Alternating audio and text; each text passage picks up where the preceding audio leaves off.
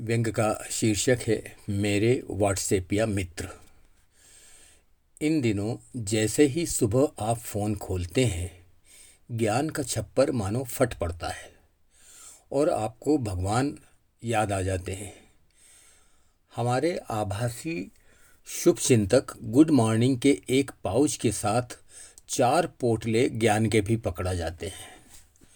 लगता है सबको ज्ञान की हाजत सी हो रही है।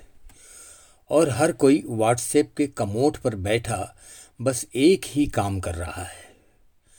इसमें कोई संदेह नहीं कि लोग जहाँ सोच वहाँ शौचालय से प्रेरित हुए हैं। दूसरों को सुधारने का ईच वन टीच वन अभियान चल पड़ा है। गूढ़ गंभीर संदेशों में उपदेशों के अलावा दो बातें और साफ़ हो जाती है। एक तो ये कि आप पूरे नहीं तो थोड़े जाहिल अवश्य हैं और आप ही हैं जिसको सिखाने की ज़रूरत है। वे जहीन हैं, विद्वान हैं, सो कृपापूर्वक आप अपना योग दायित्व निभा रहे हैं। अब अगर आप संस्कारवान हैं, आप में सलीका वलीका कुछ हो तो जवाब देकर उनका आभार मानिए। किसी में सुधार करना बहुत बड़ा काम है। मानने वाले इसे समाज के निर्माण का ठेका तक माने बैठे हैं। वे जो कर रहे हैं, उसी से मनुष्यता के गौरवशाली दिन आएँगे। ज्ञान का कोई लीगल टेंडर तो होता नहीं कि कोई चिढ़ा हुआ व्यक्ति रात बारह बजे से उन्हें रद्दी घोषित कर दे। तकनीकी इतनी विकसित हो गई है कि मात्र कॉपी पेस्ट करके आदमी महान आत्मा बन सकता है। और ये छोटी मोटी नहीं, आत्मविश्वास की बात है। ज्ञान बांटो तो आप जानते ही हैं कि दूसरे का बढ़े न बढ़े अपना आत्मविश्वास इतना बढ़ जाता है कि पूछिए मत। मन के हारे हार है, मन के जीते जीत। इसलिए जब तक मन करेगा, मैसेज भेजते रहेंगे। अनुभव बताते हैं कि जो भी कर्म के मैदान में हारा, वो हमारे सामने ज्ञानचंद बन के उभरा। ये संदेश है, दीपक बोलता नहीं, उसका प्रकाश ही परिचय देता है।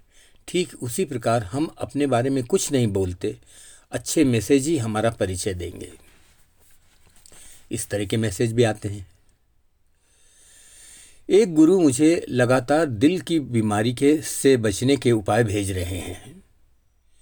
उनका सोचना शायद यह है कि शरीर के बाकी पुर्जों के साथ इनका दिल भी वरिष्ठ हुआ ही है। और आज के ज़माने में वरिष्ठ दिल भला क्या काम का? लेकिन मेरा दिल बहुत शालीनता से काम कर रहा है। इसके अलावा मोटापा और पेट को शर्तियाँ कम करने की जानकारी लगभग रोज आ रही है। रोज जा, जांचता देखता हूँ और मुझे लगता कि मैं मोटा नहीं हूँ। लेकिन व्हाट्सएपिया डॉक्टरों को लगता है कि हूँ। दो चार को कहा कि भैया, मैं मोटा नहीं हूँ। बोले, भाई आप मोटे नहीं हो तो आगे भेज दीजिए। ये गरीब देश मोटों से भरा पड़ा है।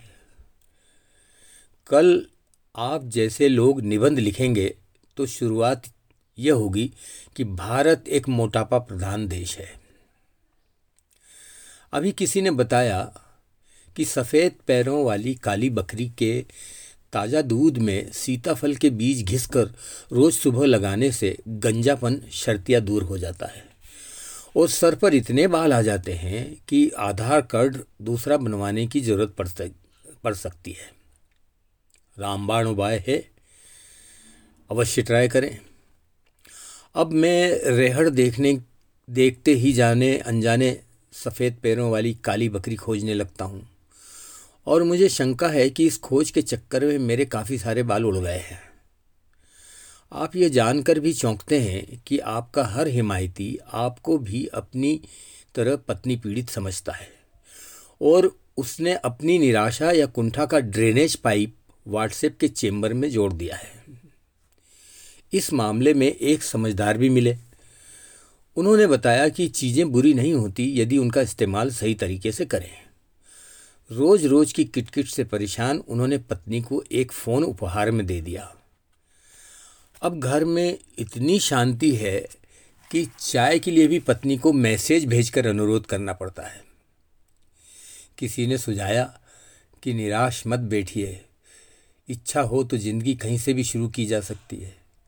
आप इस मैसेज को आगे बढ़ाकर शुभारंभ कर सकते हैं। आप सोच रहे होंगे कि कोई ज़बरदस्ती तो है नहीं कि आप मैसेज पढ़ें लेकिन यहाँ नहीं चलेगा कि बाज़ार में हूँ खरीदार नहीं हूँ, कहकर बच लें। एक साप्ताहिक मैसेज है, हज़ारों हैं मेरे अल्फाज के दीवाने मेरी खामोशी सुनने वाले आप भी होते तो क्या बात थी? ये एक निवेदन है, लेकिन साथ में वैधानिक सूचना यह भी कि श्रीमान रिश्ते खराब होने की वजह यह भी है कि लोग मैसेज का जवाब नहीं देते हैं। मुगालते बने रहें, इसके प्रयास भी होते हैं। लिखा, किसी ने, आपकी योग्यता आपको शिखर पर पहुँचाने में मददगार हो सकती है, लेकिन बंधुरे, शिखर पर बने रहने के लिए आपको अच्छे मैसेज पढ़ना ज़रूरी है। इधर एक और मैसेज, किसी ने नाराज़गी की हद तक रहकर कुछ लिखा। लिखा है, कुछ लोग ऊँचा उठने के लिए किस हद तक गिरने को तैयार हो जाते हैं कि मैसेज का जवाब तक नहीं देते? इतनी जल्दी दुनिया की कोई चीज़ नहीं बदलती जितनी जल्दी लोगों की नज़र बदल जाती है। या फिर एक उलाहना यह भी देखिए। लिखा है, आदमी के शब्द नहीं बोलते, उसका वक्त बोलता है।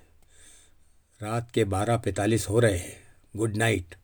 यानी कि भाड़ में जाओ और मैं फ़ोन बंद कर देता हूँ। धन्यवाद।